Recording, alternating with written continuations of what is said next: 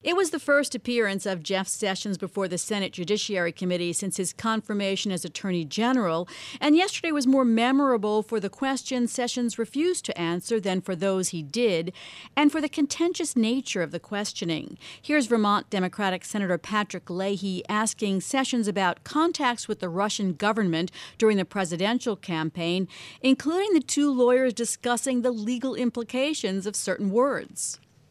Is there a difference between responding no and I do not recall? Well, is that legally significant? Yes.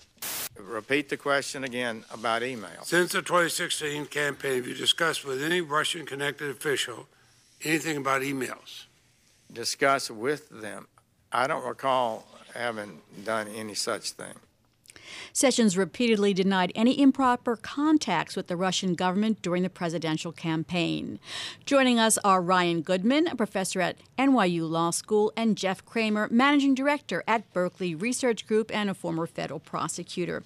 Ryan, there were many long silences and hesitation in answering questions by Jeff Sessions could this be seen as a lawyer who was burned in his last appearance before this committee and was being very, very careful about everything he said?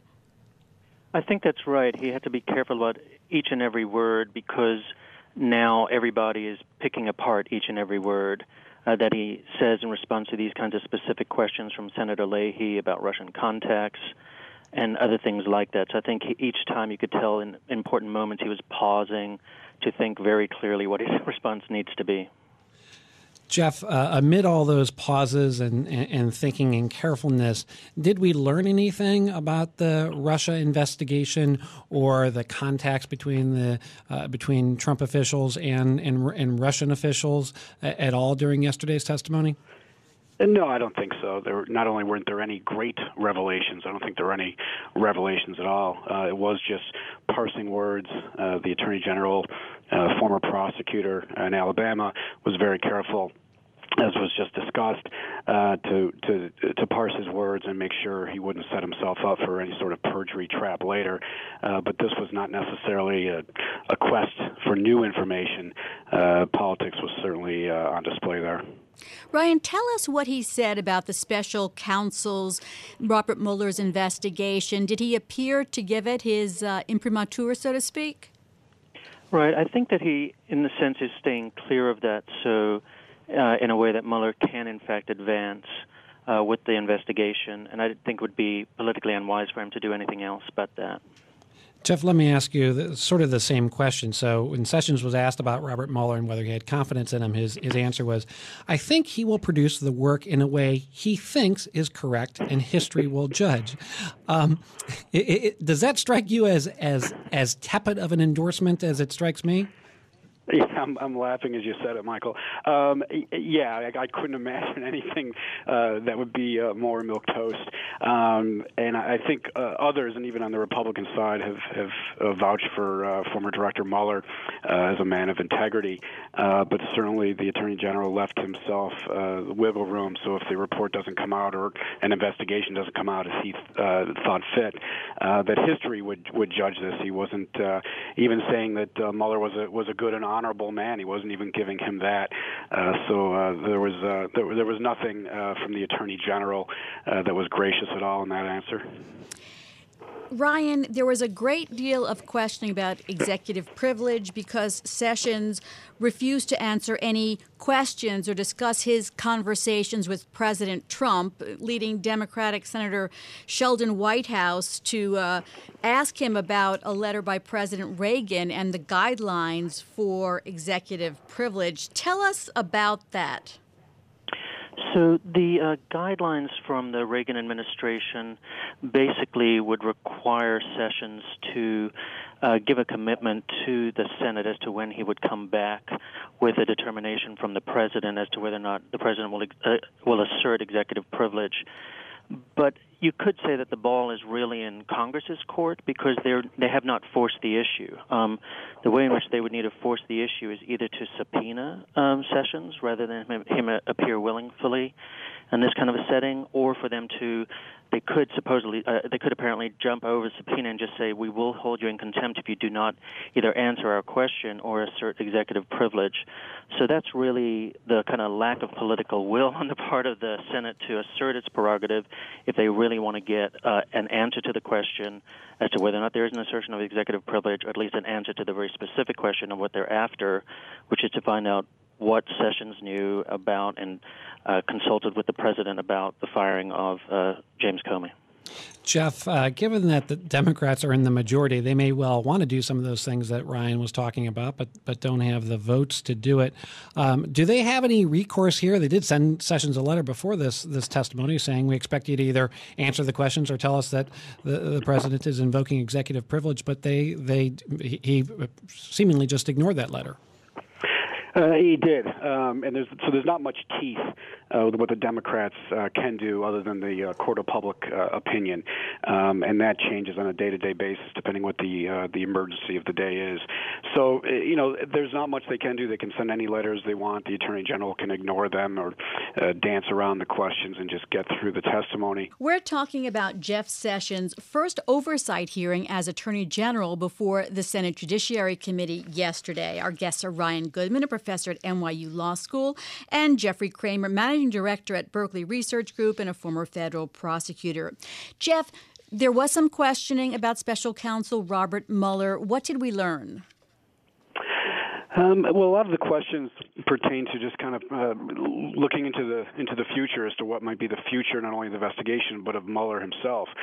Uh, so while the Attorney General has recused himself, it's up to the DAG, the Deputy Attorney General, uh, now technically to uh, be in charge of uh, of Mueller, and the questions pertain to how the president might uh, dismiss Mueller and what the process would be.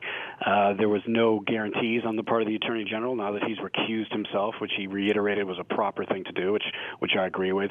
Um, but a lot of the Democratic senators were concerned that the president may just start going through the Department of Justice and firing people until he finds someone willing to get rid of uh, of Robert Mueller.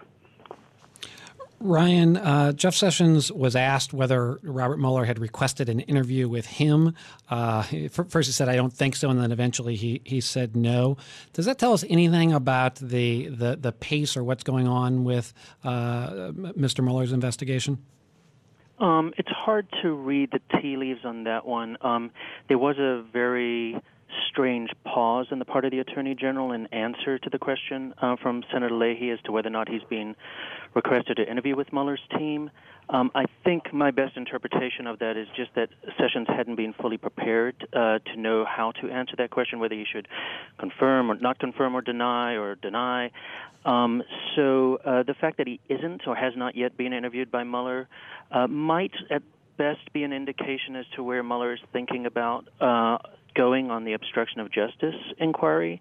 Uh, because there's some question as to whether or not uh, Sessions himself would be implicated in the obstruction of justice if he was involved in firing the firing of Jim Comey for the reason of interfering with the Russian investigation.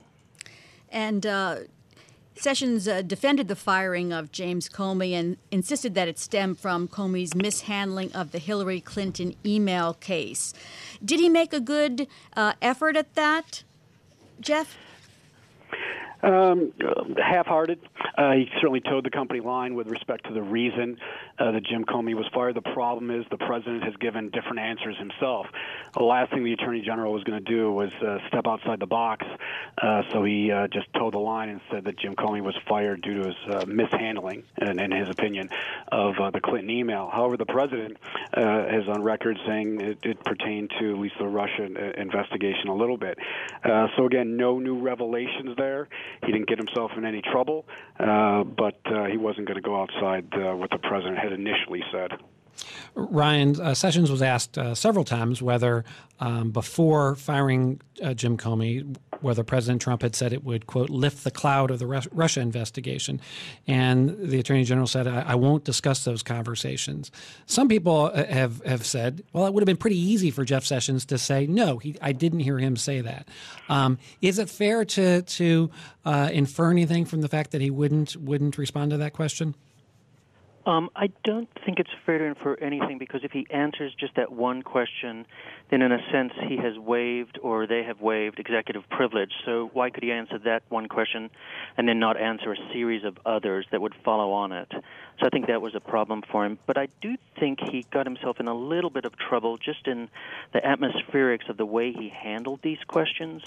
Uh, so something that kind of went viral on social media is the Q&A between Lindsey Graham and Sessions on this very question. And Lindsey Graham asks a very uh, poignant question, which is if the re- rationale for firing Comey was his handling of the Clinton emails, why wouldn't the president have known that on day one, uh, since that was so uh, that was last year? And why would it take until uh, May 9th to make that kind of a determination? And then there's a very long, uncomfortable pause on the part of the attorney general not knowing really how to respond to that. I think that hurt him. I think, it, at least in the court of public opinion, uh, to understand like is that a real plausible explanation that he's given um, it, it, didn't come out right for him i didn't think jeff and we have about uh, 30 seconds here in any other areas that he was asked questions in for example gay rights um, did, was there anything revealing that he said that, that changed our opinion of what he's been doing no, not at all. Uh, I think while there's been some confusion by the White House as to where they stand on certain issues, the Department of Justice has been pretty clear. They're locking up uh, illegal aliens. They want to set up more federal prisons. They're cracking down on drugs. They're giving local prosecutors less leeway. They have been very linear as to what and what they're doing at the Department of Justice. Uh, so I think that's a problem for a lot of people. We're dialing back, at least in my opinion, uh, to uh, how we tackled these problems in the 1980s. I want to thank both of you for being on Bloomberg Law. That's Jeffrey Cramer, Managing Director at Berkeley Research Group, and Ryan Goodman, Professor at NYU Law School. Coming up on Bloomberg Law, how non disclosure agreements and sexual harassment settlements contribute to the culture of silence around workplace harassment.